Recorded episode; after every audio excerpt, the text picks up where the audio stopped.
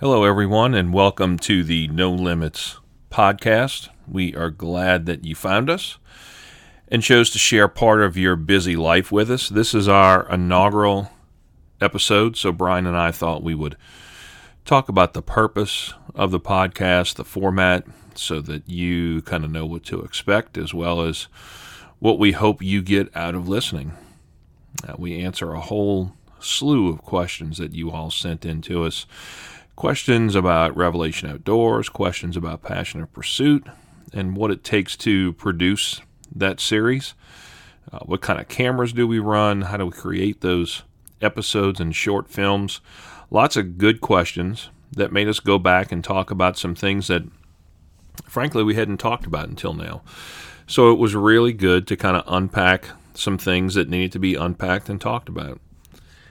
Um, we really hope to set the tone for the rest of the episodes in this episode and set expectations for you.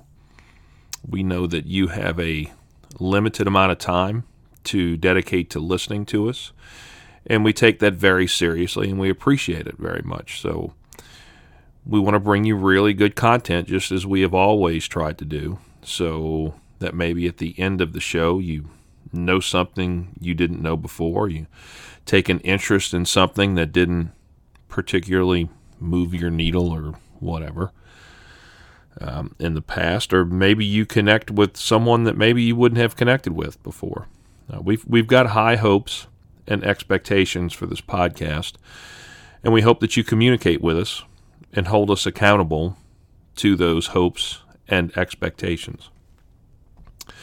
Our show sponsor is Tanglefree Waterfowl. The guys and gals at Tanglefree have been such a huge part of Passion of Pursuit, as well as Revelation Outdoors, and there's no way that we could do the things that we do without their support.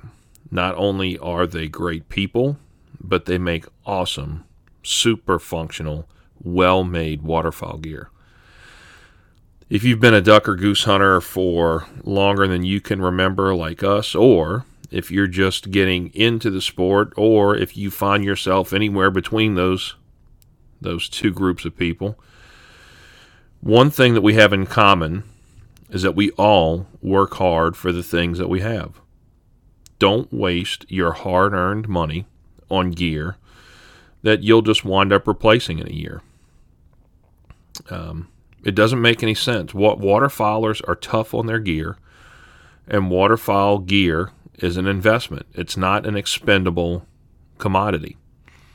The bottom line is you buy good gear, you take care of it, and it will take care of you by making your hunts more enjoyable and fulfilling year after cold, wet, and muddy year. So, we ask that you take a few minutes after the podcast, go to tanglefree.com and enter passion in the discount code in the coupon code section and checkout, and you will get free shipping on everything store wide. Super generous folks at Tanglefree Waterfowl, and we want to uh, we want to thank them for their support.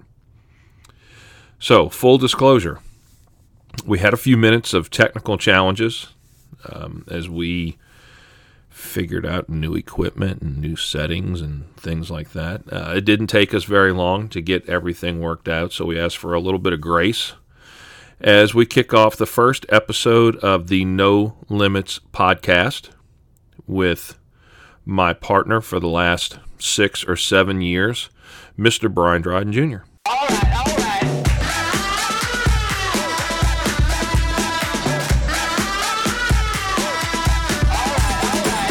So, first episode, what we want to do is really just roll through um, the purpose for the podcast, um, maybe what some of the goals were, what are we trying to accomplish, and why it may be a little different than than uh, some other things out there. So, Brian and I will attempt to go through what we what we hope, and and really, I guess from the the very beginning is the purpose. Why, you know, we've got a lot of content out, right, or whatever, different places. Why would we want to do this? Um, and as we talked about it, it's really just leveraging another form of content delivery and connection uh, with people with which we have some sort of relationship, right? Um, either through social media or video or whatever. Um, kind of get used to seeing the things that we that we do, the things that we put out, uh, and just a different way of um, of connecting with people. So Brian and I are here in studio. We're going to talk about that. We got a list of uh, some questions that some folks have asked. Want to know different things about either Revelation Outdoors or Passion of Pursuit. And so uh, we're going to attempt to do that. Um, as I said, really, our our very first podcast, the purpose is just we just want to get different content out in a different format. That's it's maybe a little bit. You know, sometimes you can't drive around and watch a video, and then provide maybe a deeper sense of um, context with those people. Um, listen while you do different things. Yeah. Um, you know, for me, podcast is re- relatively new. And I started listening to them on long drives. Um, so, you know, a lot of people would ask me, "Hey, how how long does it take to get to Kansas? Y'all drive to Kansas all the time. How long? Four podcasts. Like it takes four podcasts. But you know, another thing we wanted to do is just reach out and connect with a totally different group of people that may not follow us on, you know, Instagram or Facebook or, but you know, not every single person is on Instagram. I don't know who, but not everybody is. Go through kind of the importance of relationships. Um, because that's one thing that we've always been really super intentional about. And and this podcast is just another way of connecting not only us with people or whatever in different places, but other people that maybe would not have um, joined or listened to a certain thing. We're connecting other people with kind of generally the same interest, being waterfowling, but you know, maybe a completely different tangent. Guys go off, and I mean, duck season's only, you know, sixty or so days.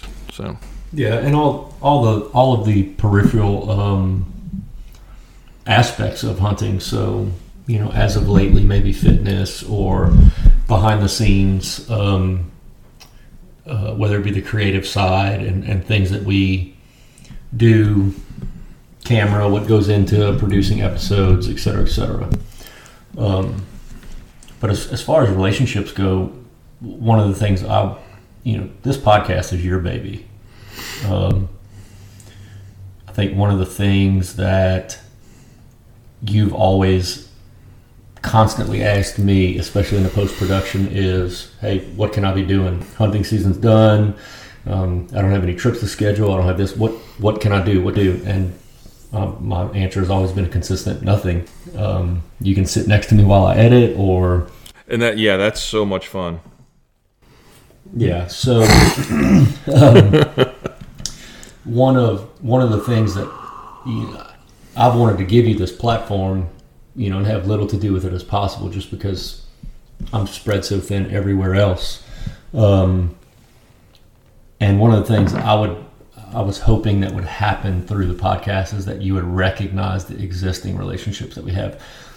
Um, you know, calling Ronnie two, three times a year to say, "Hey, what's up?" and then right. seeing him whenever we hunt. Like, no, I want to have a conversation with them, mm-hmm. like, and and do whatever we can to quote unquote show appreciation in you know just maintaining that relationship and having conversation and talking about things that matter to him. You know, like, hey, we know that duck hunting or waterfowl hunting uh, matters to us and it's an equal um, interest. But what are some other things that matter to you that um, we can talk about or um, just bring up and, and get input on from whoever's listening? Yeah, and that was kind of my my point. If um, if your relation, and that's why we want to bring a little bit more context I guess, to um, the relationships is that if your relationships are centered pretty much centrally on waterfowl or killing waterfowl, whatever the case may be, um, and your season is, you know, 60, 90 days, that's uh, you know you kind of run out of things to you know you find your relationship being defined by one thing and only in a very very small window of of time right? And so that's kind of um, that's kind of a microcosm for the whole this whole thing. What does what does microcosm mean? it is a smaller look at a bigger picture focused in on a you know I got you. a bigger got that you're with me Yeah, yeah. you tracking me I'm going to use that word today at some point. Well, it's getting late, so you better hurry up. Um, let's talk about some of the goals, some of the things that we wanted to accomplish, um, that we wanted to accomplish with doing this. Um, we wanted to intentionally focus people on connecting in a way that maybe they would not have connected on their own. Like I said, water, waterfowl is the the central theme, right? Catalyst. Yeah, the, right, the, the catalyst. But there's so many other things that guys are interested in that intersect waterfowl in some kind of way. They may have crossed paths during hunting season because, you know, they're waterfowlers and that's what they do. But if, like I said, if that's your only source of context with that person, you really don't have an opportunity to nurture that relationship or whatever, like Yeah. throughout the rest of the year. And so, that window of opportunity, I guess, is really small. And so, by not limiting the scope of the things that we talk about, we'll we'll get into some different um, some different areas that maybe guys would either not be interested in or, or not even tune into at all. we also wanted to learn new information that either we didn't know or probably more so the case we thought we knew and we were wrong. Right, right. Um, that's probably closer to the closer to the truth there. So we'll we'll try and and seek out some subject matter experts in different areas and discuss topics that might be controversial or you know guys have a wide array of viewpoints about this is right and that's wrong or no that's wrong and this is right there's a lot of i find that waterfowlers especially are so opinionated on different things For sure. I think getting back to one of the goals that we wanted to have here is we, we wanted to expose people to um, new and different ideas and experiences that they may not have gone and sought out on their own. Um, you know, the, the point, that point kind of extends on the, the previous goal of making the podcast educational. I mean, there's a lot of things that we're going to talk about different guests that we're going to have on, and I would hope that it's interesting because you learn something. Sure. I know for a fact some of the guys that we're going to have on are way smarter than me about a lot of different things, and I'm really looking forward to it. Um, so that's kind of the goal that I have in mind. Did I miss No. something? I mean, that's you know connecting people that I, I think it will boil down to. We're going to try and connect people that would not have ordinarily connected on their own because the context of their relationships were very small and a very they're small in a very big big world of data and stuff and distractions Sure. so it's one of the things that we taught. We don't want to limit the topics or the categories that we that we have uh, because we want to make it a a wide appeal to as many people as possible. And intentionally didn't limit our topics or categories, so hence the name No Limits. Um, Let me let me interrupt here for a second. Um, as I take a sip of coffee, you know, after we came up with the No Limits name, I thought of a couple other names. oh, I knew you would, Oh yeah, but it's too late. That's why I wanted you to create cover art because then you won't go back and change the name. I know. But I was I was thinking a name would have been really cool if it was over a cup of Joe. Yeah, I would have shot that down You get it? immediately. Yeah, I cup do. of Joe. Yeah, I do. Okay. No limits. Yeah. So if we did that, if we said, okay, this is going to be a podcast about faith only in waterfowl, well, there's a lot of guys that aren't going to tune in. Just like if we just talked about gear, or if we just talked about photography, or if we just talked, there's a lot of guys that are going, ah, you know, I'm not interested in that.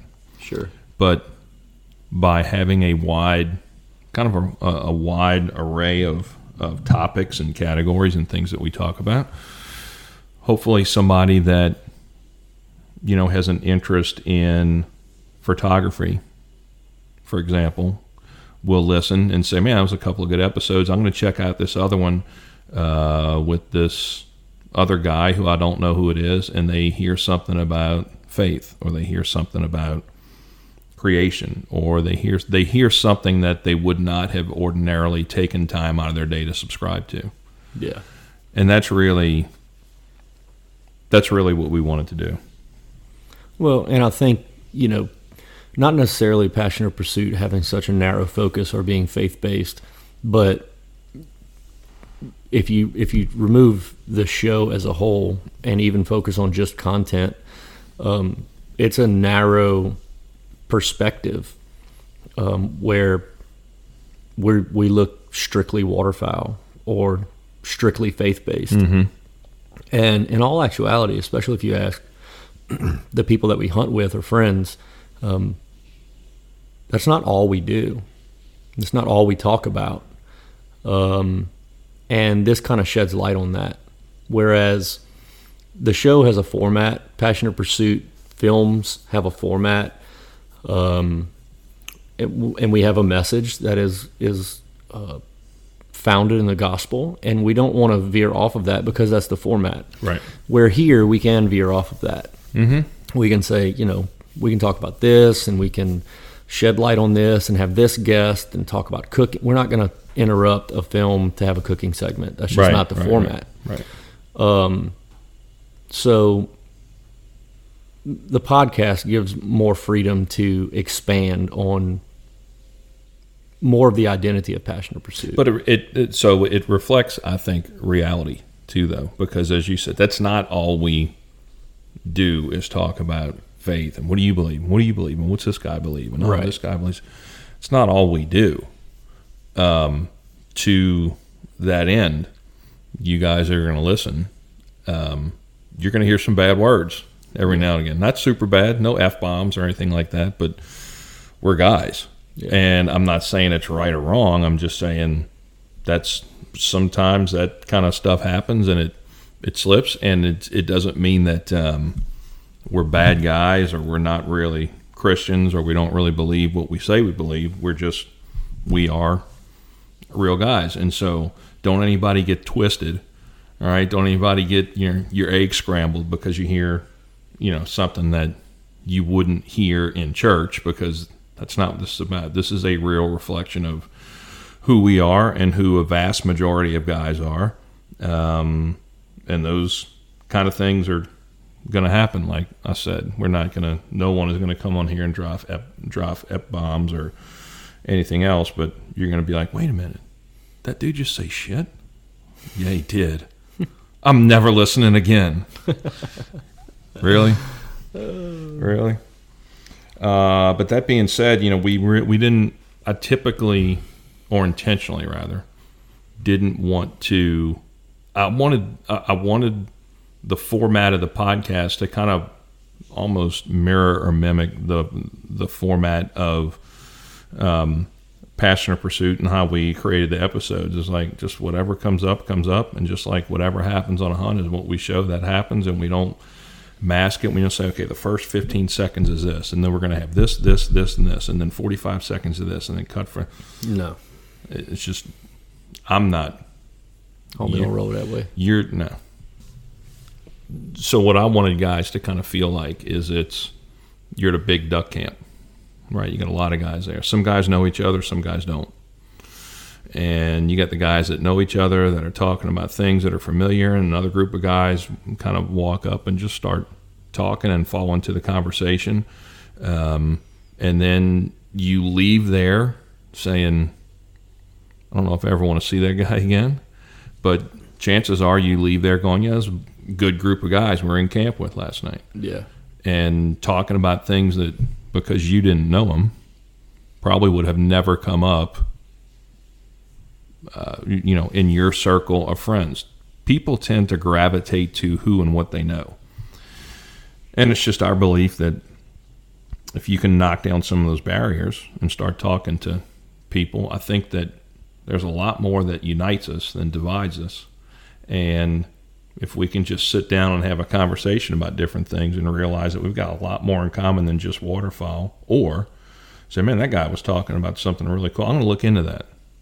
Um, I, for example, fitness, I was letting myself get F A T, fat, really big. Um, and it wasn't, I wasn't interested in going to pick up heavy things and putting them down a lot did not move my needle. Um, but you know, I started looking, and especially when you started working out and losing a lot of weight, and you're kind of letting yourself go again. But that's all right. We'll talk about that later. um, yeah, it's not something that I would have gone and you know seeked out on my own to get right. back and, right. and back. and so that's that's some of the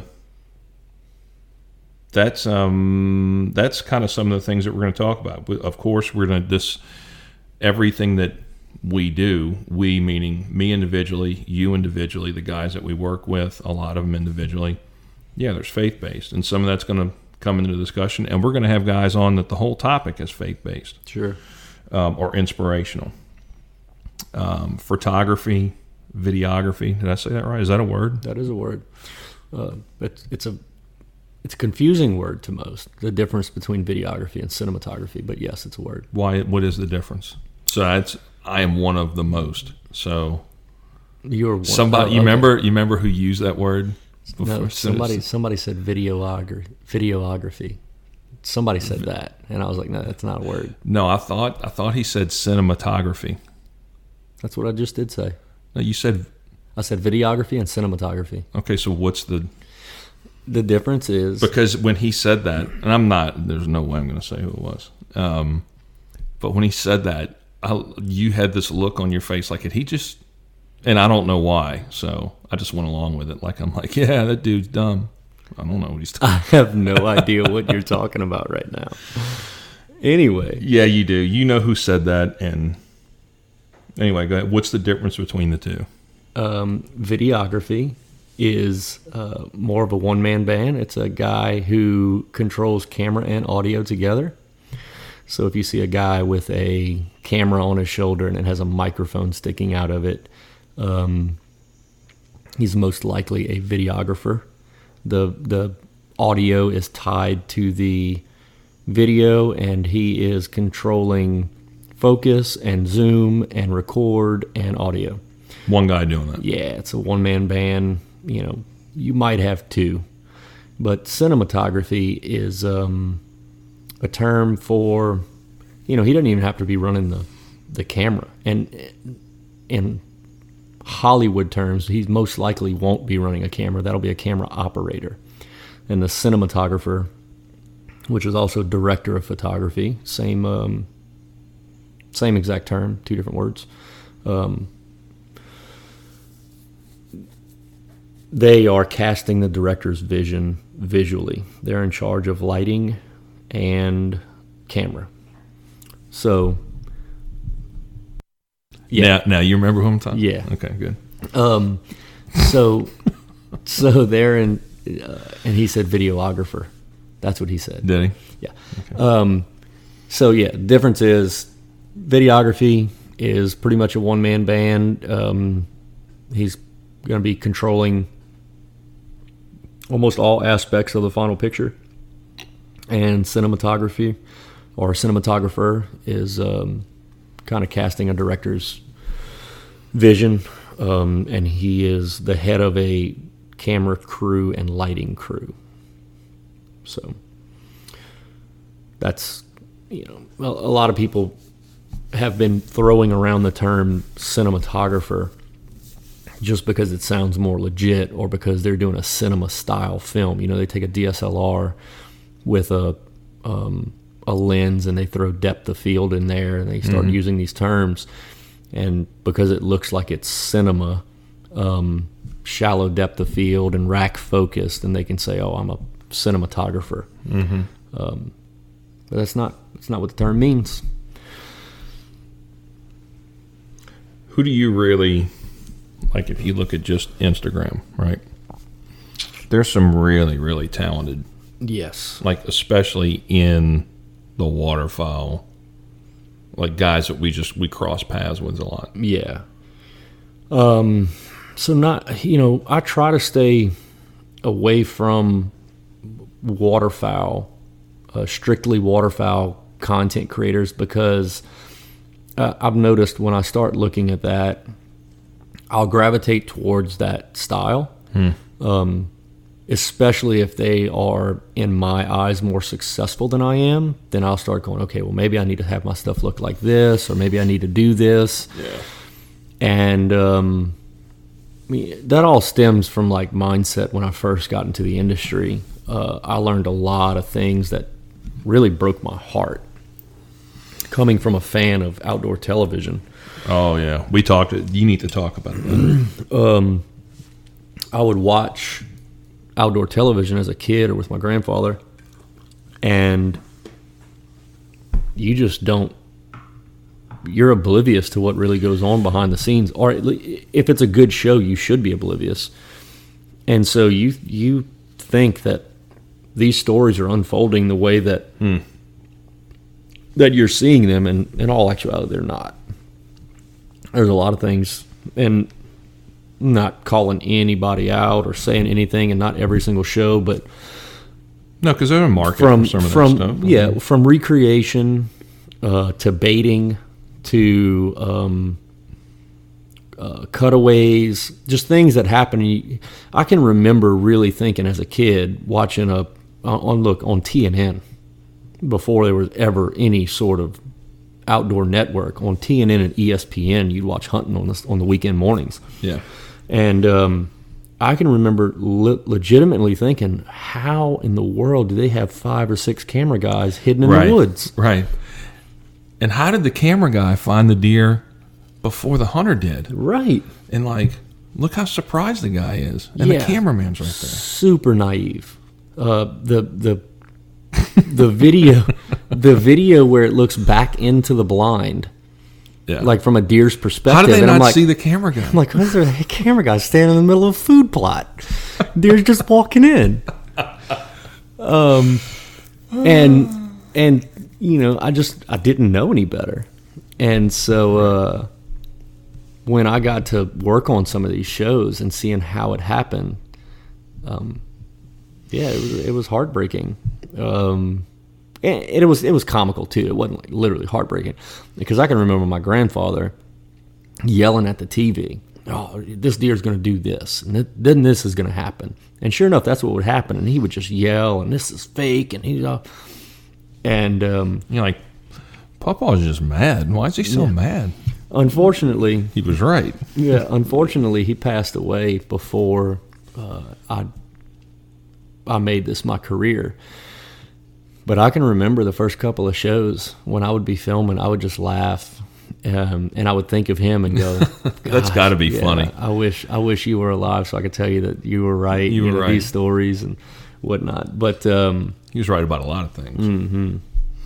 Grandpas usually are. Yeah.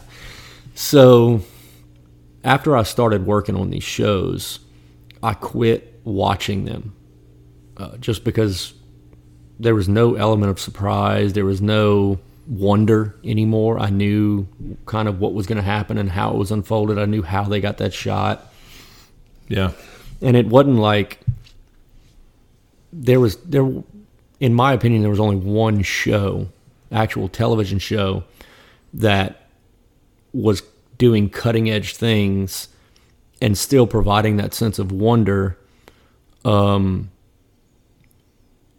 and that that was Heartland Bowhunter. But outside of that, if I watched the show, I wasn't learning anything, and so there was no real point in watching it. So who I follow on social media, a couple of them are involved in the outdoor industry. Um, they don't they don't do shows. They'll do a film or they'll do a lot of commercial work, but they are by far by far the best. Um, like when I want to grow up, I want to be like them. And I'll say I'll say that when I'm 60 because they'll Yeah. probably still be kicking ass. Yeah. Um, and then I follow a lot of people outside of the outdoor industry that don't have anything to do with hunting and fishing. And, and as far as I know, a lot of them are against it. They're anti-hunting. But you know what I've noticed about that? How many how many independent film or producers of film are just really good content that have nothing to do with hunting that you think would be against what we do follow us on Instagram and they're the first ones that like man this is a kick-ass shot Yeah. like it doesn't like those are the guys that know it, it can be it can be a ball laying in the middle of the yard or it can be geese pitching in or it can be what they appreciate the setting and how you framed it and how you colored it and what you saw in that Yeah, I, f- I feel like storytellers in general can can look at an image, whether it's pulled from motion or it's a it's a still image, and understand that just out of framing that it was a good story.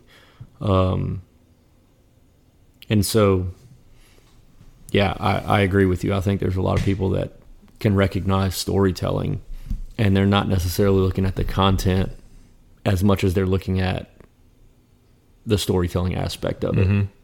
and and I think there's there's a special talent, or yeah, there is, and there's a few people that I think that I follow that can tell, if not tell a specific story with a single image, can take a single image and make you feel like I know exactly what that dude was feeling, and like that make those images so familiar to the people that have been there because they are so nothing is staged.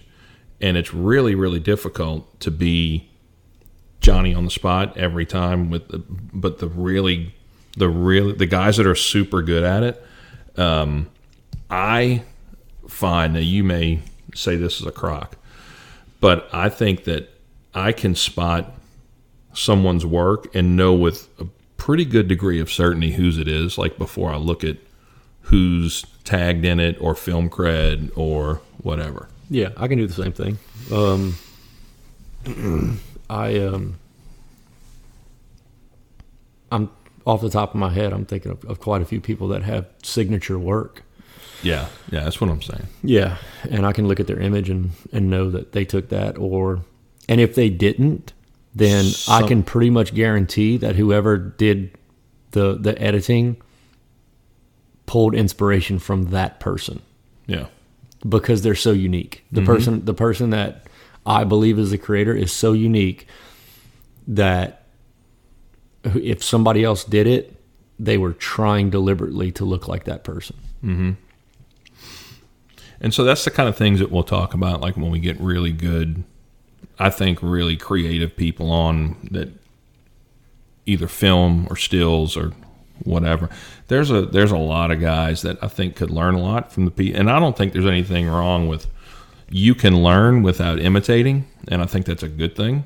Um, it's a be- hard it's a very hard thing.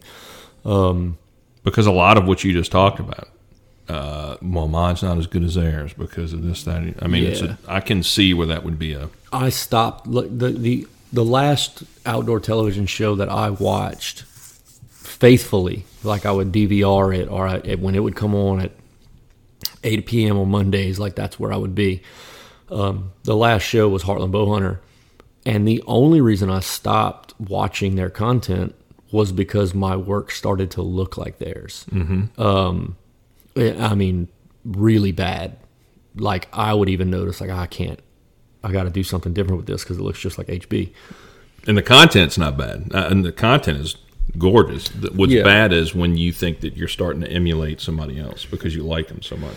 Right. Um, or that's just, even if you don't like them so much, if that's just all you're seeing, Right. then that's You, get know, a really narrow vision of Right, what that's good right. is. Yeah. So yeah, I I stopped watching their stuff, um, just because I needed to figure out my own identity, uh, and what I liked within my own work, and yeah, Yeah. There's one show that I watch religiously that I will not miss. Well, I know what show it is too. I don't know the name of it, but I know exactly what show. It's the island. Tuesday night, Yeah. Curse of Oak Island. Yeah. Jeez. see, There's, see, there's something see, down there, dude. You would have the exact same experiences that I had that I just talked about with outdoor television if you could just go on their set once. it would all be fake. It would be heartbreaking to you. It's not, man. Okay. It's not. It's real. Hey man. Whatever helps you sleep at night. That and Bigfoot Files. No, I don't watch it. Uh, another thing we're going to talk about is different. We're going to have different representatives on from different companies, different gear manufacturers. Um, we work a lot with Tanglefree. Um, just, I love those guys. You know, somebody said, "What what in life makes you happy? What do you want for Christmas? Love and Tanglefree. That's what I want. That's it." Yeah. But um, Tanglefree, Sitka were a big, you know, big believer in Sitka, the performance of their stuff, or what it's just, Absolutely. just, just good gear. And there, and there's a lot of other. I mean, we've got a really, really good relationship with like Tohatsu, and I've enjoyed just beating the crap out of their motors. Good stuff. We're going to talk a lot about. We're in South Louisiana, so cooking is down here. That's like a religion cooking in itself. So, got some really good guys lined up for that. I assume we're going to talk about a gumbo in one of those. We need to get Ronnie on and talk about Ronnie Rice. Ooh. Anybody that has not experienced Ronnie Rice, it's like manna from heaven. Yeah. So let's talk about that. So Ronnie Kondo is in, he's right outside of Wichita. And um, one, the first time we hunted with those guys, you remember like, um, was that when we got his truck stuck? Yes. Yes. That was a, It was in the field. That was yeah. that was one of the best hunts filming wise. Like every time we go there, every time we've gone there since to film, that's what I'm hoping for. We use that as kind of the measuring stick of, that's like the standard That field, not just that trip, No. that field. everything so if you if you guys watch season two episode four and five giants part one and part two most of that was filmed in that field Yeah. and it was awesome It was. the thing the thing about and it's not just it's ronnie i mean there's a crew of guys that what, six seven guys maybe Yeah. Slim. Um, kenny Um, yeah, I, was, I knew Kenny. I'm thinking about the other one. He's big into working out now too. yeah and then kelly Kelly, that's it. Kenny and Kelly, Ronnie, Slim. Who else we missing? They had a couple of. a couple of guys pop in and out of there. Yeah. But the thing the thing that makes those guys so successful is number one, they work super super well together. Like really really good together. They have, I think, just about every field in probably a three county area. Like they have permission, and they're just they're super good about maintaining those relationships. I and for somebody that had never really done like legit drive around and scout goose hunting, you know, like for big Canadas or looking for a field of big cacklers. Even that first night, we saw that whole. Remember that Yeah. we got on the side of the road and I filmed. remember that. I was like, oh my god, this is going to be epic. Yeah. Um, but they will ride around and stay in constant contact with one another about what they're seeing, coming from where, going to what field, what part of the field, how can they get in, the, who owns the field, how can they get in the field easily and get out easily. Then we meet up at Ronnie's, and every you know they kind of come up with a plan, and I act like, oh yeah, that's a the hell do I know? I'm just, you know, I'm just a dude that's there. Um, but if you were like when we pull into the the thing that makes it work, like when they're on the ground, I was thinking about one of the things that makes me super happy is the sound of a diesel truck in a cornfield at 4 a.m. in the morning, 5 a.m. There's just something about that sound that I just really like. But these guys will they'll pull up in the field, and when the tailgate drops on Ronnie's trailer, it's like SEAL Team Six. Yeah. He's got the whiteboards. Oh, do you open the side door up and he's got this whiteboard and it's like, okay, so He's got magnets and a dry erase marker. yeah, so all right, here the magnets are the layout blinds or the A-frame or the panel blinds, whatever we're using. They're going to set them up here, and then the decoys are going to go here. This is the wind, and so we're going to make it kind of swing this way. So when they come this way, they swing. Ready, Break. break. Yeah. And it's like, what? Just Ronnie? Can I? Nope, nope. Can I do that? Nope. Well, what about? Nope. We got it. Okay. Well, I'll just be sitting here. Yeah. You guys let me know when I can do something. But it works because everybody knows their job and everybody is just on this. They've just been doing it for so long. Right. And he's got a pimped out trailer. Dude, he's got a pimped out garage. Oh my gosh, dude. Like his garage is a small um I want to say Mack's Prairie Wings, but that's not really it, like everything has a place and every like when my garage grows up, I want it to look just like Ronnie Condo's. Yeah. And it, it it's got it's got seasonal phases. Like these decoys on the left wall is early season, and then these decoys on the back wall, this is what we use during this month. Mm-hmm. And then very late season, the decoys that are stuffed in egg crated pillowcases that cannot be dropped. Those are the fully flocked. Those are the late David Smiths. Yeah, with with neck collars on them. Yeah. Um, it- it- like His garage is categorized like you would categorize files on your Right. computer. His garage is like he could he could load his trailer up blindfolded if you tell him what part of the season it is. And he look. This is a um, microcosm. Um, Yeah, there no, you go, dude. No, no, no, no, because I'm I'm wrong. Um, he parks a 16 foot trailer in a 12 foot garage, backwards, with no backup camera. Like Check. the wheels scrape the edges of the garage and he just backs it in. Hey, we're going to get pizza. We're going to a pizza buffet. Whoop, backs the trailer in. And there's not a mark on the garage. Look, door. nothing. nothing. Dude is a mad scientist when it comes to killing geese. That's one of the dis- most disappointing things about our season this last year is that our trip with him just fell through. It was the first time in four years.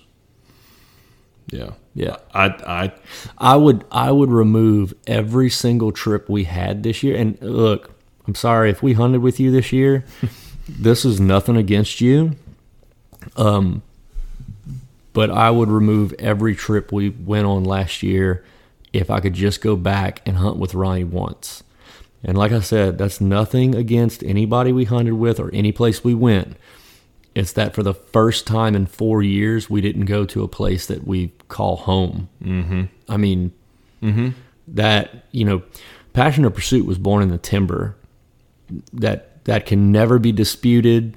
It was in the Mississippi Delta in the timber. That's the one place we had to be each season, and that's just kind of transformed to Wichita. yeah. You know, we're still I, Or Kansas in general, but Ronnie condos in general. yeah. um, you know, there's still nothing like the timber ever, ever, ever, and there never will be. Um, that's just kind of where we're rooted, but we have certainly blossomed through condos camp. You know, Do you remember- house, but I mean, his people. Yeah. Do you remember? Um, so, where we're talking about where we first started filming in the timber, it was our very first episode that we filmed, and I think it was probably one of the f- first times like you and I, like we, and we're going to talk about how we got started, but um, that point that we walk up, Yeah. you remember? Um, that first group that came and just sat down right in front of us. Yeah. And and the reason I'm going to say that I remember this is because you actually showed emotion, Yeah, which doesn't doesn't often happen. Like when I think something's you know pretty epic, I look over and you're like looking at your nails or something. I'm like, Did, were you on? I'm what just happened? That that I, I remember that as our first hunt, but our, our first couple of trips when when Jeremy came from California, oh my god, I was still filming on a, a um, Sony uh, fixed lens AX two and you know it's it's weird to see the progression of what you think is good as a um, as a content creator, I guess, because I can remember that was my dream camera was a Sony AX2000. Um, man, if I, if I could get this camera, then I can do this and I can do that and I can do this. And uh, that camera became a huge limitation once I learned how to do other things. But yeah, the first couple of episodes, or the first, I'll say episodes, Season, really. The first few times we filmed together, that's the camera I used. And so when I think about the footage we got, I'm just like, I don't know, maybe this is diva. It, it when I think about the footage we got, I'm like you that was that was trash. Like that was all trash. But it was epic moments, but it was just trash footage. I don't agree. Well, But that, I mean, we talked about that not too long ago. I mean, guys that use kind of marginal footage and just somehow make it work. oh yeah. Um, look the the guys that I said I look up to the most. Um, the guys, the A1 guys that I want to grow up to be like, um, they put out a film a few years ago. And I can remember watching that. Um, I could, well, shoot, it was quite a long time. It was more than a few years ago they put this, this film out. But when I watched it, I went back and looked at every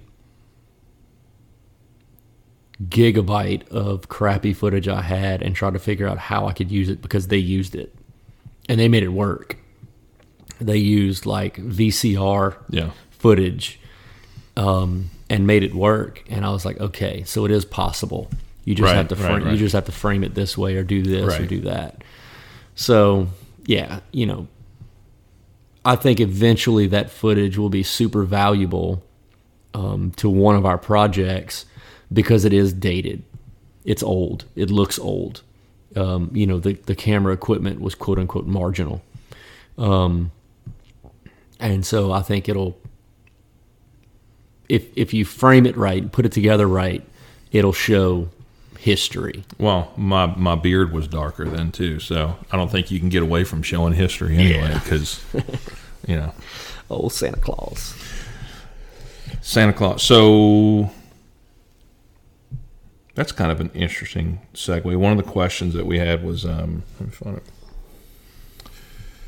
Which video cameras and other equipment do we use? Let's start. What we talked out what we started out with, but that we use now because we actually get that question kind of often on Instagram. Like, what did you shoot this on? Yeah. Um, so Handheld? Uh, no. yeah, I it mean, is. it's a is. Hand, of- a it lot is of it's handheld.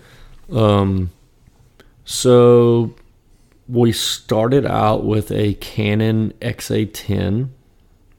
Um, that was the very first camera, uh, and I think I had a 5D Mark. No, I had a Canon 7D, and then very shortly after, within like the next time I went and filmed, I had a Canon 5D Mark III, and um, the Sony AX2000s, and then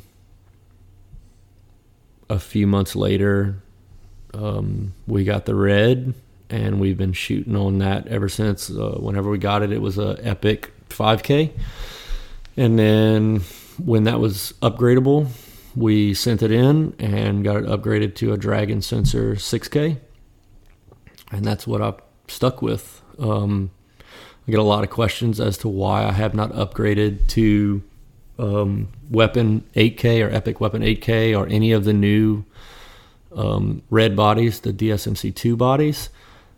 Um, they do have a way to upgrade now to where I can keep all of my camera settings the same. If I were to upgrade to 8K, I would lose frame rates that I want to keep right now.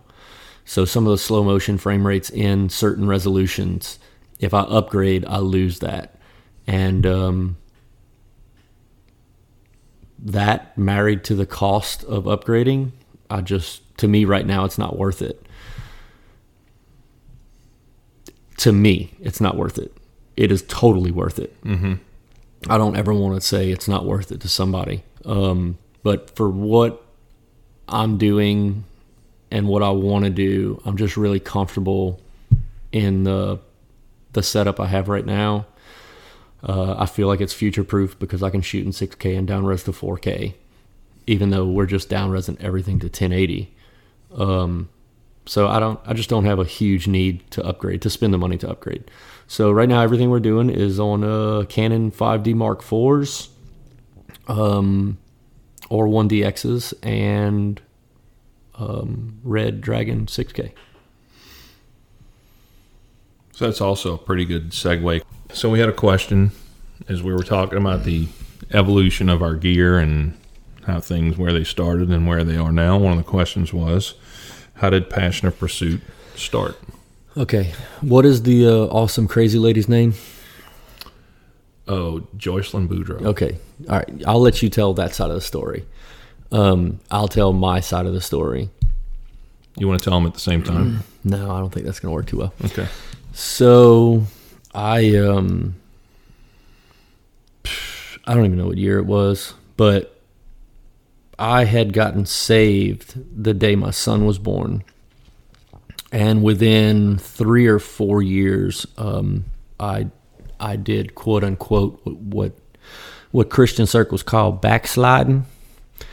Um, I had gotten into a, a relationship and just kind of lost my way or, or gave up my walk. Um, and then when I started filming, um, I got an opportunity to film at a big buck contest in Simmons Sporting Goods in North Louisiana, and I called um, Jep Robertson and wanted to meet with the Duck Commander guys, and he referred me to. Look, I'm I'm horrible at names. Um, he referred me to a guy at a um, a Baptist church up there just to go and meet and talk with those guys. Cause I was like, look, I'm, I'm really struggling in my faith and I want to talk to some guys about where I am and, and what I can do to kind of get back on path and just all of that. And so I went and talked to those guys for about six hours. Um, and I drove back home and just it was like a five hour drive back home and I just prayed the whole time. Um, and just felt a, a renewal in my spirit. And three or four days later, you called. And that was just like confirmation because, um, you know, you said, hey, you know, we have this waterfowl show. I have this ministry, Revelation Outdoors. And um, I don't think you knew, and I'll let you tell the website Bible verse part of the story, but I don't think you knew I was a Christian until you actually came here with Zach. Y'all knocked on the door, and then I was like, oh, wait, I'm a Christian. But, um, you know, it, it came, I think it came down to cost. Like that was the final deal was, okay, we want you to film for us. We need this. We have this need in our ministry. We don't have any budget um, what is this going to cost us? And I'm like, oh, nothing. Like, I want to serve God. like, this is my, like, no, no it, it does cost something. Well, and so, yeah, I said, yeah. I said, uh, gas right. and food. Right. I said, just as long as I don't have to pay for gas Which to get the food there, part is even more than the gas. Yeah, as long as I don't have to pay, as long as I don't have to pay for gas to get there, and as long as I don't go hungry while I'm there, let's just see how God works this out. Mm-hmm. And that's, um, that's not how Passionate Pursuit started. So I'll let mm-hmm. you tell the other side of that story, and then we can go into Passion of Pursuit because Passionate Pursuit's a whole different ballgame. Yeah. So three days before, um, I call well, no, several days before I call Brian. Um,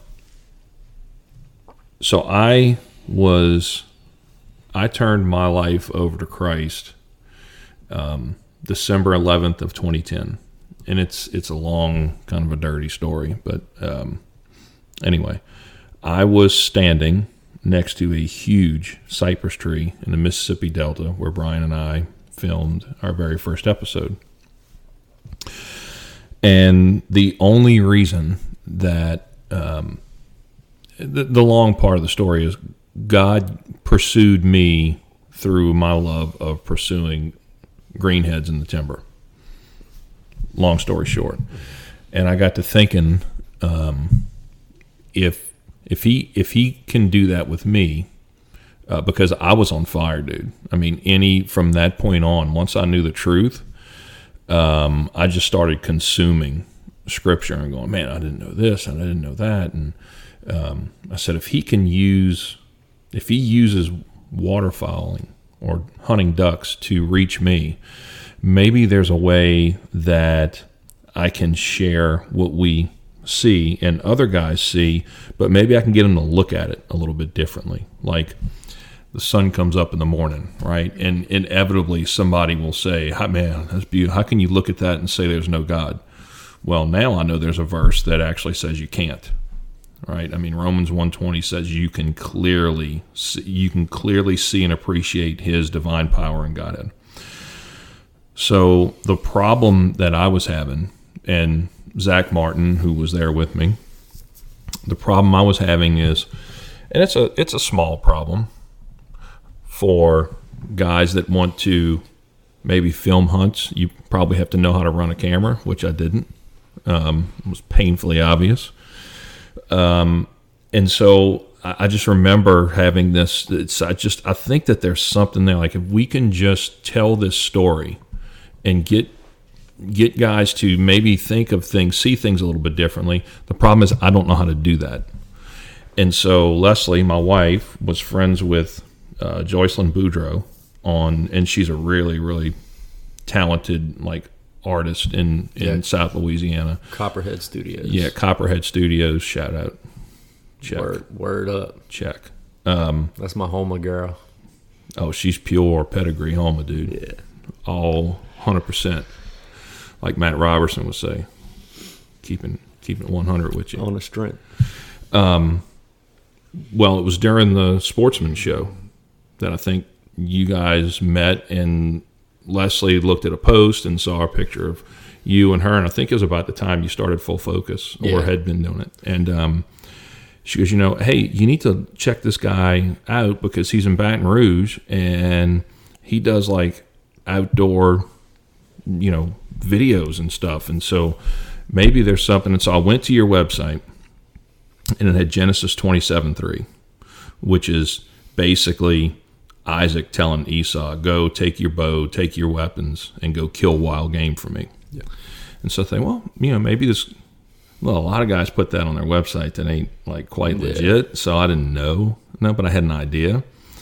And so I called you up, and that first conversation, like I think for probably the first maybe 12 minutes, we talked about this project, and the other hour and a half, we talked about just how awesome it is that you and I I had just become saved and you had just kind of rededicated your faith at like almost to the day. Yeah. Which was like super freaky. Yeah. Right? Um, like Rick James, super freaky. For sure. And so I called Zach and I said, Hey, I, I got this guy in Baton Rouge and I think, you know, let's just go talk and see what happens. So we pulled up here, knocked on the door, pulled up here and we're sitting in your studio right down the hall there, and um, we're going through some of your work, which I thought was you call now, not maybe not so much. I'll, I'll so you're going through these videos and things that you have shot, and I'm just captivated. But in the back of my mind, I'm going, okay, that's expensive. like I, I don't even know what. Like I'm looking at all the cameras all over the place, and I've you know I'm just like there's there's no way. I, uh, yeah, this is great. So we had that conversation and said, man, this you know we're into the project and we're already thinking about how things can, you know, we can do different things. I got a great place to hunt. I got a great place with timber and everything, camp and all that. And um, I said the only problem is I can't pay you. Remember that? Yeah. And you're like, man, it's all you know. It's all good. I've been praying to use this as kind of a ministry, and you know, you cover gas and food, and and I'm in. And I'm like, awesome. so Zach and I sat in your drive. We were pulling out, and I'm like, man, I have no idea what just happened back there. and Zach's like, God showed up. That's what happened. I'm like, Roger that. And so I'll let you pick up about how much we created and just had no idea what we were going to do with it. Yeah. So from there, this is this is Revelation Outdoors. This is not Passion of Pursuit. Yeah, that wasn't even a thing. So, you know, we went and filmed. Um, what did you call that little? Pro- this not deception. Um, uh, Exodus. Mm-hmm. We had filmed for a season and had no idea what we were going to do with the footage. So I literally just running camera, wasting cards. And we'd get back and we'd talk about, oh, what if we did this and what if we did that? And in the back of my mind, I'm going, well, I didn't shoot it that way. Right. And so then we did um, we did an interview here at the house on what is Revelation Outdoors, Yep. and then we did like this three minute crappy hype video called Exodus, where stuff just died, Yeah. and um, that was all shot on Sony AX 2000, and um, it was just, in my opinion, it was horrible. like like bold, like impact font typeface. Yeah. Um, just I had no idea what I was doing. Any case, I think I think the next year we filmed and ran into the same problem. Next year we filmed the entire year again. Um, I'm not sure we even met Heath this year. Mm-mm. We just filmed all in the Delta again, and at the end of that season, it was like, okay, now what are we going to do? And that presented the problem that created Passion of Pursuit as a solution. Um, the problem was still, Joey, we're not filming for any purpose. We're just going out there and shooting video. And as long as we're doing that, we're going to produce the same. Killing a lot of ducks, Yeah. but Um, and so out of that problem of what are we shooting for, Passion of Pursuit was born. And really, man, I don't remember. I don't remember the the creation process of Passion of Pursuit or how it really came out. I remember thinking of names and going through it, and then you know us coming up with Passion of Pursuit. you remember where we were when we came up with that? Nope. You don't remember? No. Waffle House in Hammond. I'm glad you said that. You remember that now? I do now. I feel like all of our good ideas happen in a Waffle House. Oh, for sure. Absolutely. I've been on a Waffle House kick lately too, man. Um anyway, so Passion of Pursuit gave me as a content creator a purpose to shoot because we kind of went over a loose format um you know and then we found carbon TV but then we were behind uh, the eight ball per se because we had a we had a home for the footage in Carbon TV, and we had an idea, but now we were we were literally behind. We we had to shoot, to produce, to deliver. Uh, nothing we had. So episode one was like, okay, we have all this footage that has no purpose. Let's kind of mold it a clay ball and make something, and that would be episode one. So episode one was literally a ball of footage that had no purpose whatsoever, and it was like the creation story of Passion of Pursuit. Mm-hmm. And then that year, we met Heath and filmed another episode, and then we were just constantly trying to get someplace to film so that we can produce another episode because our goal was five episodes a year. Right. So that's kind of how Passion of Pursuit came to be. Um, I would I would run the creative side, um, and you would run the ministry and business side. So motion culture would kind of be the house of Passion of Pursuit's creative um, side, and Revelation Outdoors would be the house of Passion of Pursuit's ministry and mission and business. And if you so to talk about how relationships run in circles and how important they are. So we just mentioned Heath Whitmore. right in Arkansas, saint Charles, Arkansas. Yeah. And you remember how we met Ronnie? So we Yeah. just talked about Ronnie Nico. Kondo. Yeah. Nico. So we're at a lodge in Arkansas, and this guy is there hunting with another guy, and we just start talking. And this guy's name is Nico Marcos, who is really just a marketing and social media the guy's super super smart with that. Works with some you know some pretty well known outdoor companies. Um, and that was the second episode that we were shooting. And what's funny about that episode is the week before, remember it gotten cold. Oh, yeah. And Heath, they were just smashing pintails and mallards and flooded corn. I mean, just smashing them. Yeah. And so we fell into the trap, and I'm glad we fell into it early Yeah. because we fell into the trap of okay, we're going to go there and we're going to get this shot and we're going to film this shot and we and we're going to get this kill shot and this and that and this. I don't think we killed four birds. No, we killed three. Yeah, three birds in what four days? Yeah. Um, and so it was really just a at the at the time and you had gotten real sick too like one day Oh, you dude, couldn't even. Yeah, I remember that. I it, I slept in um I slept in that room. It had no windows, none. Like it was a door. it's like a the- connex box Yeah. um, and I literally put my laptop on. Somebody, I asked you to go run and get some Theraflu and some other stuff. Um, and I just met it up and slept and watched movies on my laptop for like a solid 24 hours, like s- sweating buckshot fever. Um, like I legit had the flu and it was bad. Theraflu in Copenhagen please Yeah, that's what I need for sure. and so I was dipping Grizzly back then. oh yeah, yeah we graduated since then Yeah. um and so we meet this guy named Nico Marcos in the middle of this episode of this thing, this trip that we thought was just going to be this epic. Look how cool we are, and I think that God had way different plans because He put us in touch with guys like Nico, who said, you know, I've got a contact in Kansas that just slaughters geese. Put us in touch with Ronnie Kondo. Ronnie Kondo put us in touch with Travis Sipe, who's just that dude is down to clown at whenever you whenever you're ready to do it. Um, but a super super talented outfitter in Kansas. Um, but that whole trip showed us what we were really in this for, and made us sell out to okay whatever happens, good, bad, or indifferent, it happens for a reason, and there's a story behind it. And you two your job is to figure out what that story is and see how it points to me and tell that story. And that is what every single thing that we have, I think, to this point done.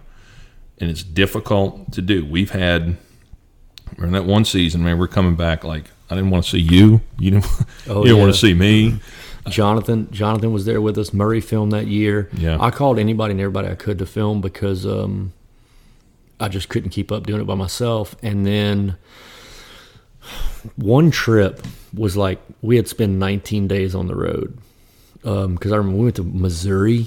Mm-hmm. And or like we were supposed to go to Missouri and that froze up. We were in Arkansas. We stayed at that Red Roof Inn. Mm-hmm. Um, but we had spent like 19 days together and not killed many things. And then um, you know, honestly, man, that trip.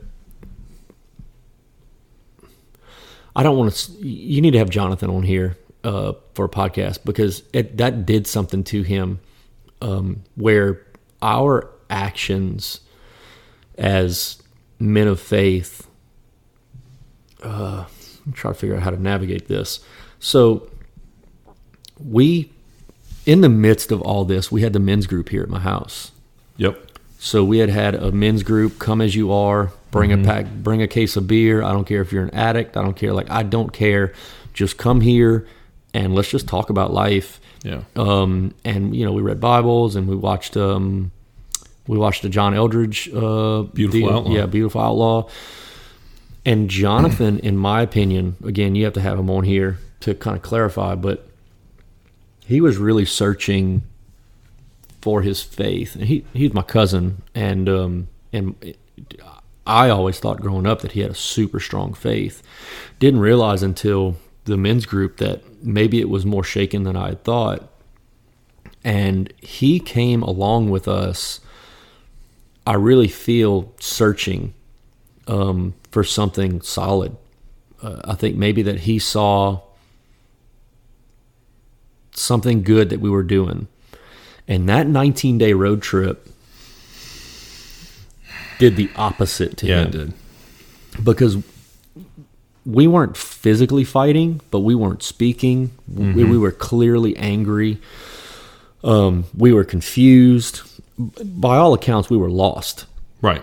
I mean, we were looking for ducks and not God. And we just, I really felt like we led him astray. But at the same time, um, I think we turned him off on Passion of Pursuit and like coming to help us film and all that because he's like, well, you know, I was coming hoping that I was going to be spiritually fed, Right. and I'm not at all. I'm not going back to that. Like that's Yeah. the opposite of what I'm looking for. But then, you know, in God's perfect, all-knowing plan, um, Jonathan found what he was looking like. It that put. I feel like that pushed him maybe in another direction to find what he did find, and and finally some solid ground to stand on. And he is a. I mean, he's one of my rocks Yeah, when it comes on to the right path. yeah man. when it comes to faith.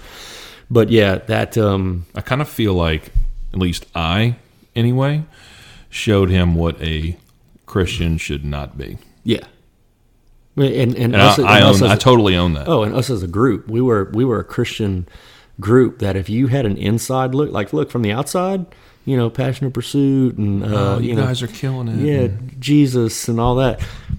From the outside, man, it, it looked good, but we were rotting from within. Mm-hmm. And yeah, I specifically remember that 19 day trip where, um, dude, I think we drove back from, uh, I think we were in Arkansas. No, we were in the Delta. You remember that's that's when it was so cold and I got so wet. You remember when I fell in like up to my neck? But we did, didn't we hunt with uh, Wade Shoemaker that trip and uh, Cody Goff? We Wasn't that tr- that was a yeah, 19 day trip, man. Yeah, We but we everywhere. finished off in the Delta. We came from Arkansas. I remember. Yeah. Yeah. So, but from from the Delta home, I think we rode together and we did not speak a word. It was like four and a half hour drive. We did not utter a word, Yep.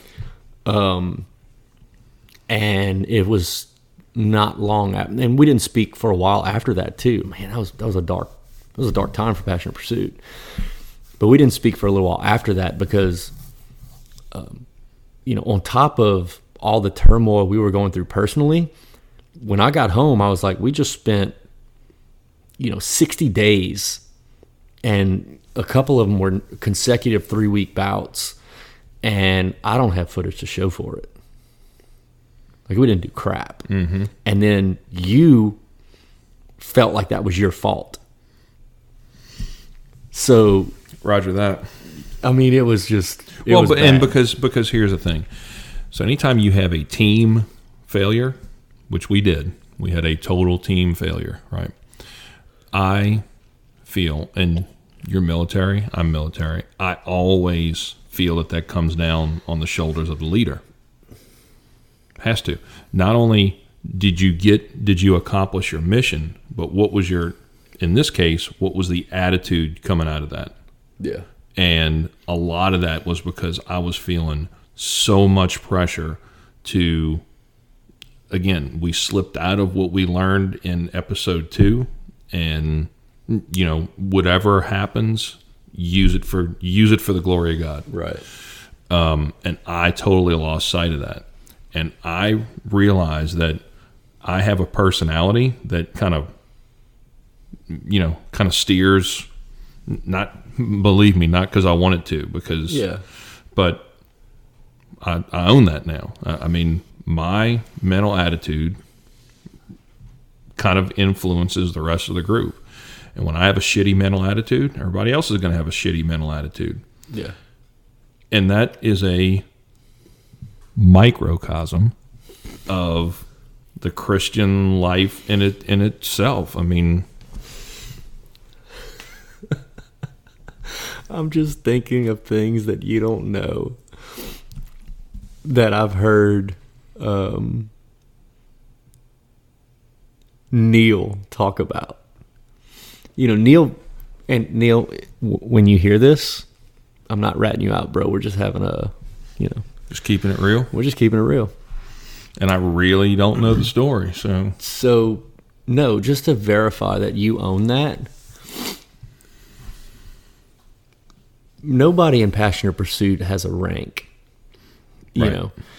So, you know, I'm not higher than you. You're not higher than me. Any of our field pastures other, don't than, have. other than timber. Yeah. Don't they don't have like none of us here is an owner of Passion of Pursuit. We're all contributors. Um but you have assumed a a leadership role in, you know, the logistics and the planning out and you've just assumed that responsibility and you know f- for what it's worth, we've all let you. Um same with, you know, directing and content creation like Neil or, or Matt, they're not going to go Right. go get this or do that. Uh, so, anyways, um, you were having a bad day in Canada, and I, I think it was the day that you stayed behind, and we all went and got lunch or went and did this or did we all went to do something, and you stayed at the blinds to like Yeah. yeah. And you were like, I just need to be by myself and I need to figure it out. You know, I need to figure something out. I set up an awesome hide though. You did. But Neil was talking to, I think, to like Kyle and saying, you know, Kyle was maybe worried. And I, I don't remember. So I don't want to, I don't want to speak directly to what exactly was said or happened. But I think Kyle was like, is Joey going to be okay or whatnot? And Neil was like, look, if, if it ain't going right, like just stay out of Joey's way. Like he's just, you know, like just he he's got to fix it. It's his it's his pro or he's he knows best. Or if Joey says to do this, you better just do this. And I don't think you know. Again, I don't think that's directed at you or to you. I think that's because you've assumed a leadership role, and I know I've given it to you, and Neil's given it to you, and Matt's given it to you. So when it's not that you don't allow the input of anybody else, but you remind me of of my grandfather. Not just the white beard and the gray hair, but um, you know, I was telling somebody a story the other day about him. Look, there was a right way, and there was Reggie's way, and Reggie's way was better than the right way, Right. and that's the way you better damn well do it. Yeah. And Pawpaws are like that, man. Yeah. And um, I think all of us know that there's a right way and there's Joey's way. And unless your right way is working, you better damn well do Joey's way. And it's not it's not that you're gonna you're gonna hate I hate hearing that, dude. I know you do. I know you do. But it's I don't mean it in any which sort of way derogatory. I think for the most part, Joey's way has gotten us to some pretty damn awesome hunting spots. And Joey's way has gotten us um, a lot of good. And so it's not that we don't trust or want Joey's way. It's that when it's not going Joey's way, it's like, damn, this is going to suck. oh man. because when it is going Joey's way, everything's awesome. Check. So, uh, yeah, I just that came to mind, so I started laughing, and you didn't. It it's par for the course that you didn't assume those leadership roles because you wanted to. It's just kind of how you know God's assigned them. But I kind of I've always been like that though. Like if something's gonna happen, Yeah, you better get off your ass and make it happen. Don't wait for anybody else to make it happen. And it's not that I don't trust the people around me or whatever. yeah.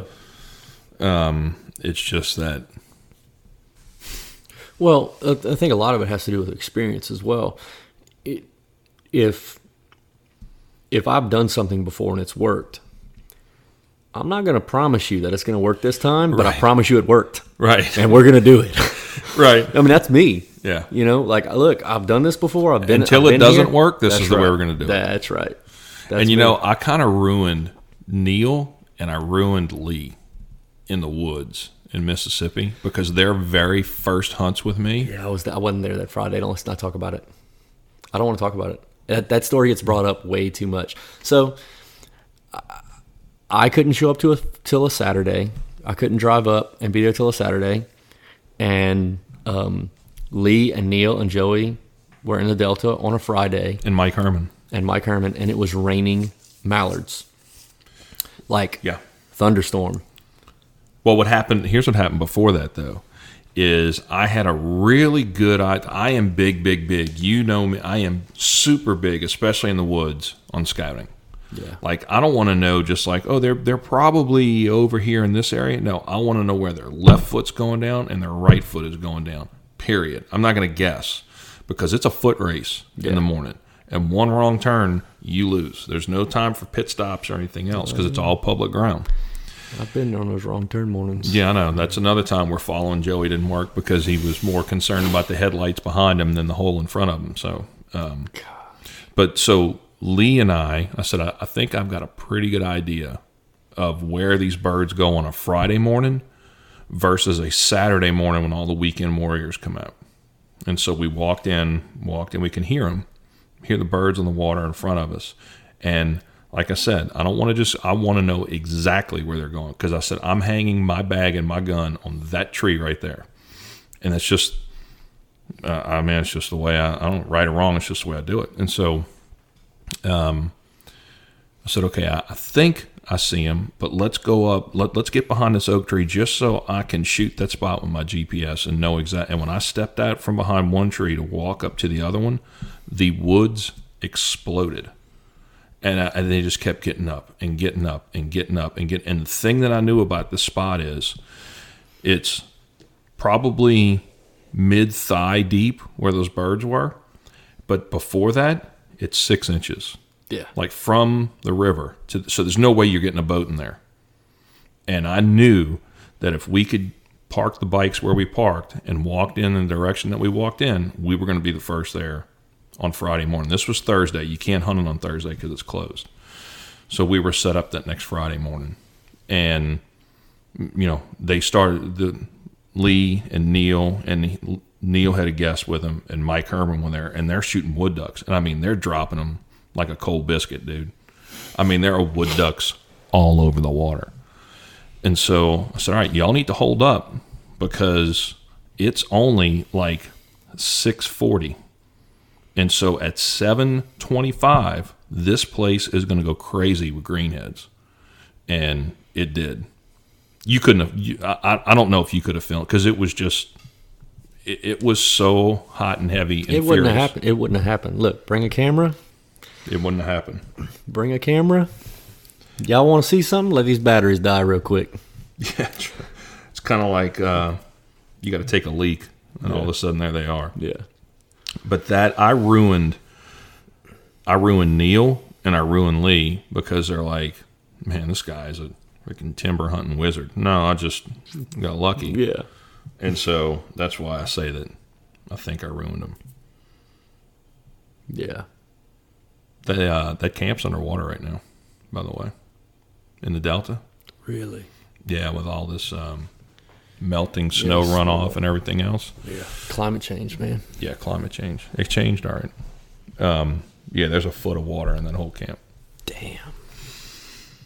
I miss that place, but I don't miss that place. I miss it more than you don't miss it. I know. I know. So let's see. One of the other questions. Who writes the narration or the voiceovers? I think we both write them. I, I think you, you more so, right? I'm, um, you know, I'll say change this a little bit or do this, but for the most part, when it comes to voiceover, uh, the episode's pretty much already done. Um, man, it's weird how they come together. Uh, there's no formula.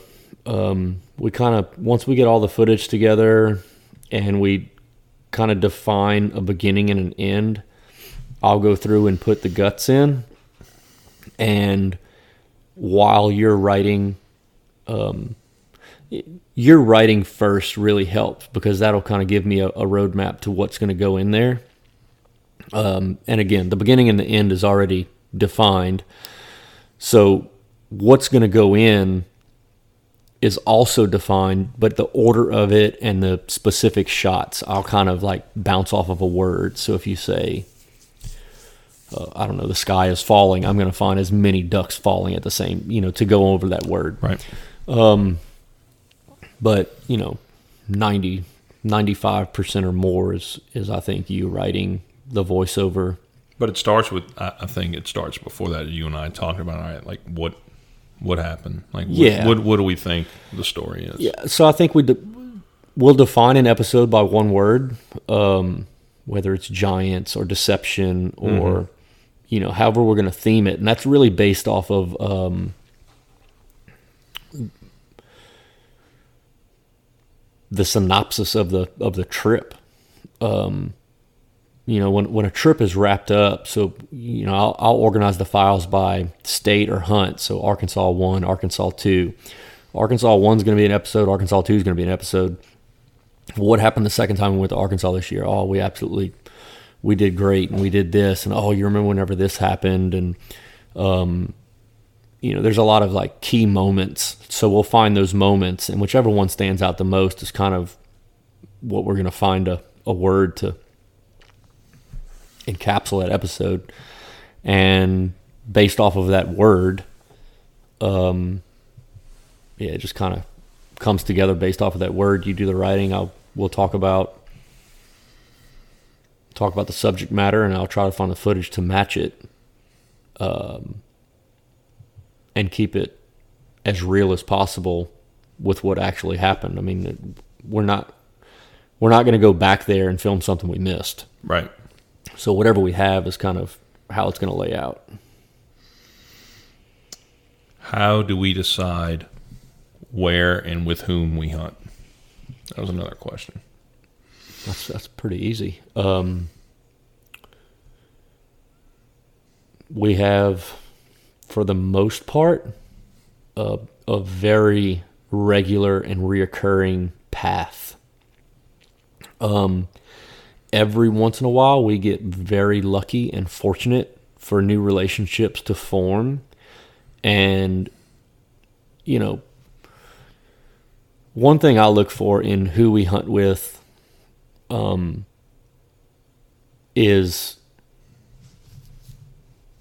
like mutual trade off. I don't ever want us to hunt with somebody or us to have a relationship with somebody based strictly off of hunting. Um, Kind of how we talked about this podcast. I mean, if, if the relationships you have are just based on that one thing, it's a really narrow window of. yeah. It's really shallow. Yeah. So, you know, a lot of times some of our existing relationships will um, say, hey, we're going to go hunting over here because I just don't have the birds or we just don't have the birds. And we'll go hunt. Well, somebody else will kind of join in. And, you know, if we hit it off or if we find this mutual ground to stand on and, and um, pour into each other equally, then that usually flourishes into another hunting spot. Um, not that the relationship's built off of hunting, but again, if we're able to pour into each other off of you know mutual ground, then um, you know we we've tried to do the loop. You know where we had a relationship in Arkansas, we have one in Kansas, we have one in Texas, we have one in Louisiana. So, all right, if we can take a week off of work, or if I don't have anything going on, can we take seven days and spend two days in each place? Mm-hmm. Uh, I, you might have a better way to explain that question. No, well, I, I can tell you this. I feel like the guys that we hunt with on a regular basis, I, we would have relationships with those guys even if we didn't ever pick up a shotgun again. Yeah. If I drive through Kansas, I'm going to Ronnie's house just to hug him. Mm-hmm. Um, or I'm, you know, if, if I'm in St. Louis, I mean, if I'm in Kansas City, I'm I'm doing everything I can to go see Travis. Mm-hmm. just to run around the track with him or play basketball against him or make fun of a suit. Mm-hmm. Yeah. Yeah. There's a lot I'm, of things. I'm pretty pissed off that he did not. Travis, if you listen to this, you were so supposed to call us to help build the lodge, by the way. oh, I've told him that I, I can't. But that dude, he feels like he's putting us out. That's the funny thing. It's crazy. He's got another place. I know. He told us about it. Yeah. Yeah, that's I mean, I I think you put it perfectly. If um if all we're doing is hunting with you and that is like that's it, Yeah. Uh, it's probably it's probably going to be a one-time thing. Yep. and that's you know that's fine that's like a, a guide or an outfitter like if we wanted to go hunt montana and we had no place to go hunt like let's find a guide up there and go hunt with them and, and it'd be done. Mm-hmm. um, but the guys that we hunt with year round um, or every every year it's it's way more than just just hunting. And those relationships um, may have started because of hunting or through hunting but usually they, they're just founded in something deeper than just that. Yeah. One one interesting question is how do we decide on sponsors or who we work with? Um, I can tell you that in my head, from the very start, I've known who I've wanted to work for, sponsor wise. And that was based off of looking at their branding and their visual representation as a brand, um, who they've supported, who. So a lot of times I'll go, man, this production company that I look up to works with this company and they produce content. I would love to be in that circle. It's not even, I'm not even looking at the gear. That, you know, that's more you than me. I'm looking at their visual representation or their branding and who I want to be associated with um, from a from a content creation standpoint. That being said, and that being the end of that point, then I look at function. Um, you know, Sitka, where that's you know, not necessarily camouflage, but a, a wearing something that's going to keep me warm and dry. I am not recording. I am not breaking a camera out if I'm cold and wet. Mm-hmm. I'm just miserable. Um, now, that being said, I've been in a lot of situations where I've been cold and wet and uncomfortable, and I've broken a camera out. But being in gear that puts me in cold, wet, miserable conditions and keeps me comfortable allows me to do my job way better. Mm-hmm. So I'll look at um, visual representation, branding, um, and then function. I want the best. You Yeah. know. And I, I look at it kind of the same way. Um, and one of the things that I'll add to that that I know that you probably agree with is guys that share um, an appreciation for what we do and share in the vision of what what we want to do with their products. So one of the things is that do you know that your work is appreciated? Like Yeah. Uh, I I feel like um, in the outdoor industry, ninety probably more than ninety percent of the companies out there have no idea what good content is or appreciate what goes into to getting it, and even fewer understand the importance of telling the guys that are, that created that content how much they enjoy it and appreciate it. Yeah, I, I agree with that 100%. Uh, you know, something that's changed though um, especially social media platform and specifically Instagram, where most of your most of the images you're seeing from a commercial uh, or from a company, advertisements, where you scroll past a picture and you see a little dot and it pops up and it says buy this jacket or this decoy or whatever. Um, you know, that used to never come from the consumer or that used to never come from quote unquote pro staff, promotional staff. What what used to happen is a company would um, hire a, a content creation company, a production company, or whatever, and they would do a campaign where uh, whatever production company would go out and shoot thousands of images, hundreds of images, and a branding video that could be broken into three different videos. You know, they shoot enough content to make three one minute videos or whatnot. And then that's all the content they would have for the year. And if you, as an amateur photographer or whatever, were taking pictures and it was good, and you were going, hey, look, I can do the same thing, uh, use some of my photos, it's not that they wouldn't want to use your photos, they would have no need because they've already established their entire branding for the year. They've already run a campaign, they have everything. Now, companies are not having to necessarily do uh, an annual campaign for a catalog and for um, you know web-based content or whatnot. They're doing promotional staffs, and every year it gets better and better and better. Where they're doing promotional uh, staffs, pro staffs, and it's professional photographers, professional content creators who are on these pro staffs, and they're producing 10 times the images. Um, and that's what you're seeing as an advertisement. So they no longer need to do a curated photo that was shot by a production company out of Los Angeles who has nothing to do with hunting.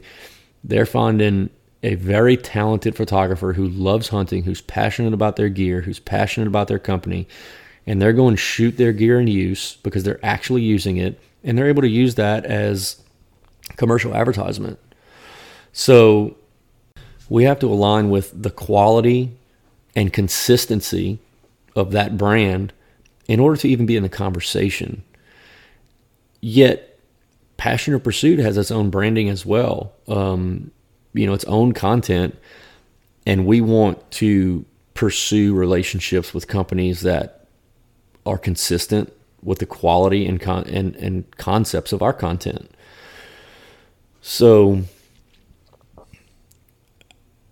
how we choose sponsors or companies we work with is not necessarily our choice. There, there's a very limited amount of companies that we would work with, and um, I think we've gone plenty of years, including now. Like there's there's needs that we have, and we don't have sponsors for it because there's only a few companies that we would work for that that facilitate that need, and they're not interested. Mm-hmm. And so we're not going to go to anybody who will facilitate that need just because they are interested. So it's kind of a, a two way street. You know, we'll reach out to a company and say, "Hey, we love your gear. We use it even now.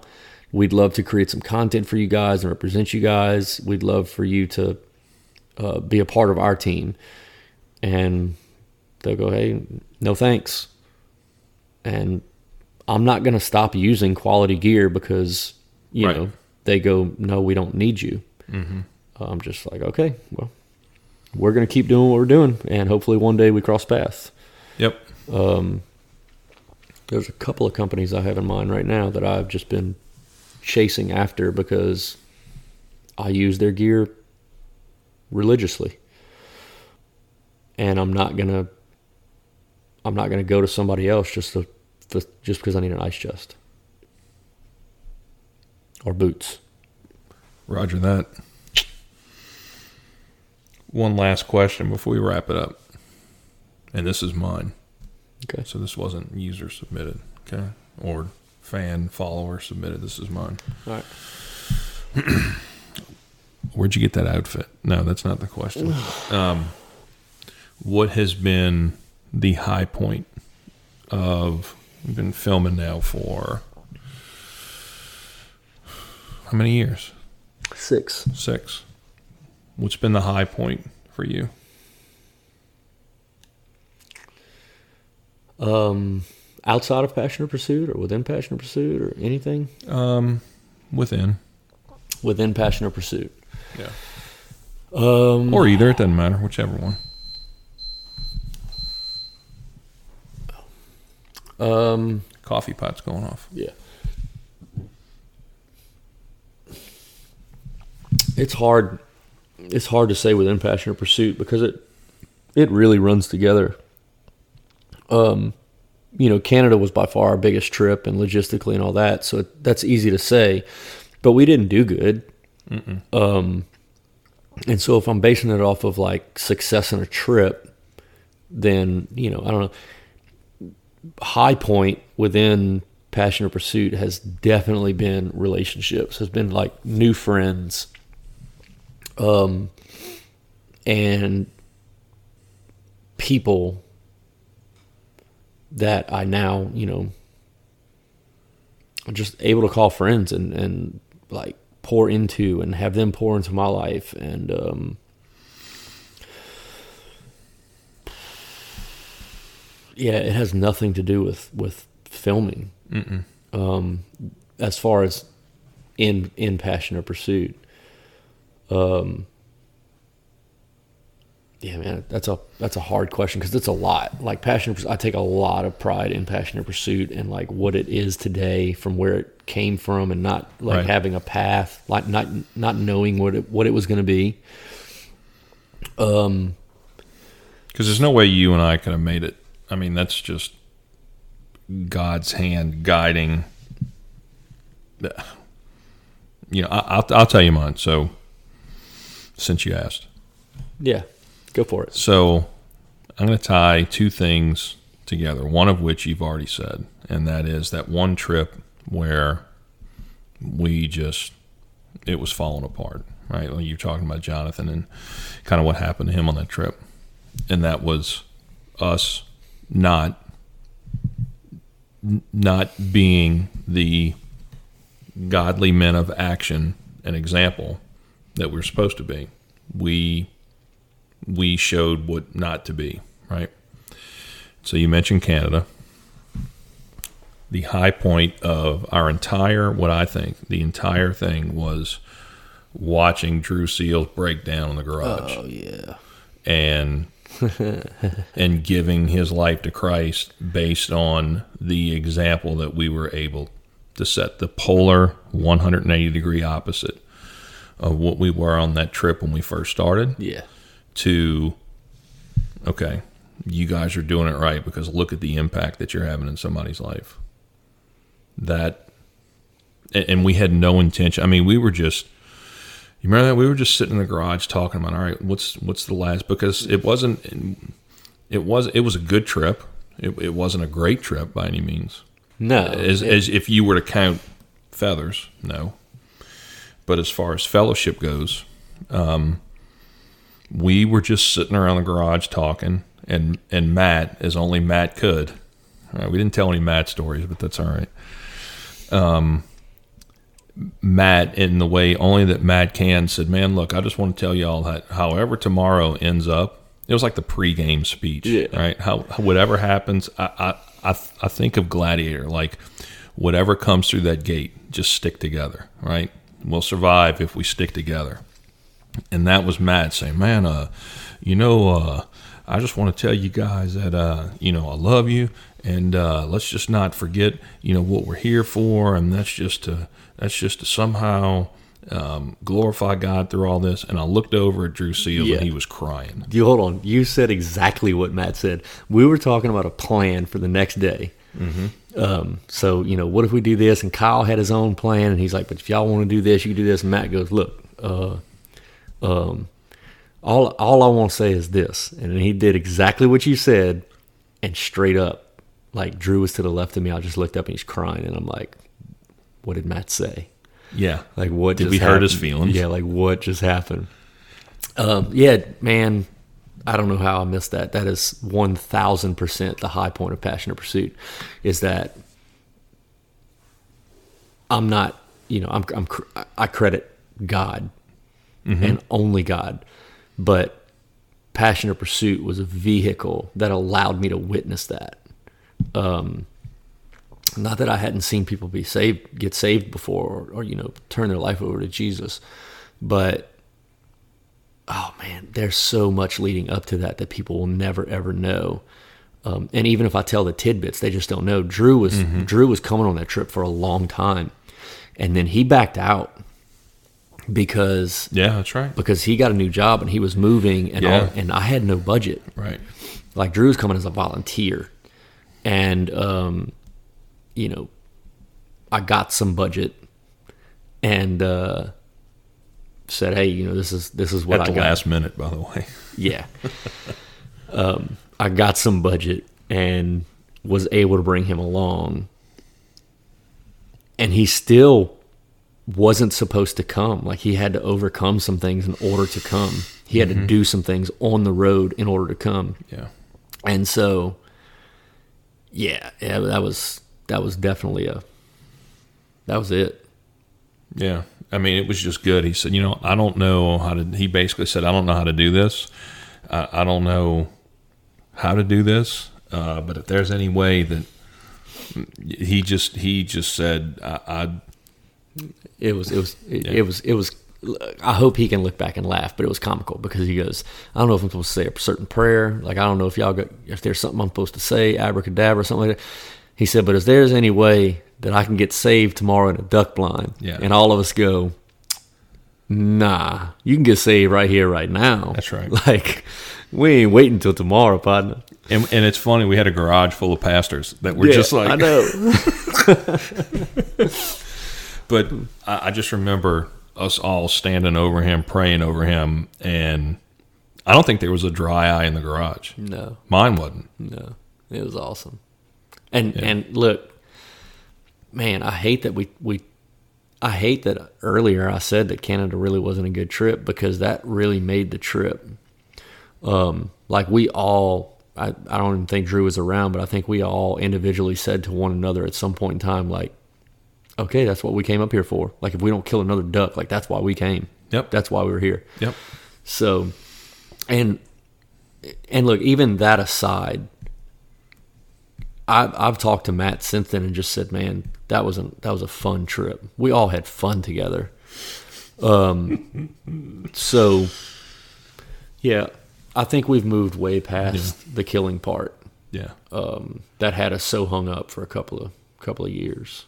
And and if and you need to move past the the killing part. Says the guy who loves nothing more than shooting mallards all up in the nose and the face. Oh, look, dude, I haven't hunted in four or five years until this past year, and um, Do we want to talk about your first shots with the your first kill with the new shotgun was a pure straight out double. boom, boom, boom. Dead right there. Uh, yeah, man. You want to tell a funny Matt story when we wrap up? On I- that look. on that no. I no, I don't. I told a couple of funny Matt stories to random people in the last few weeks.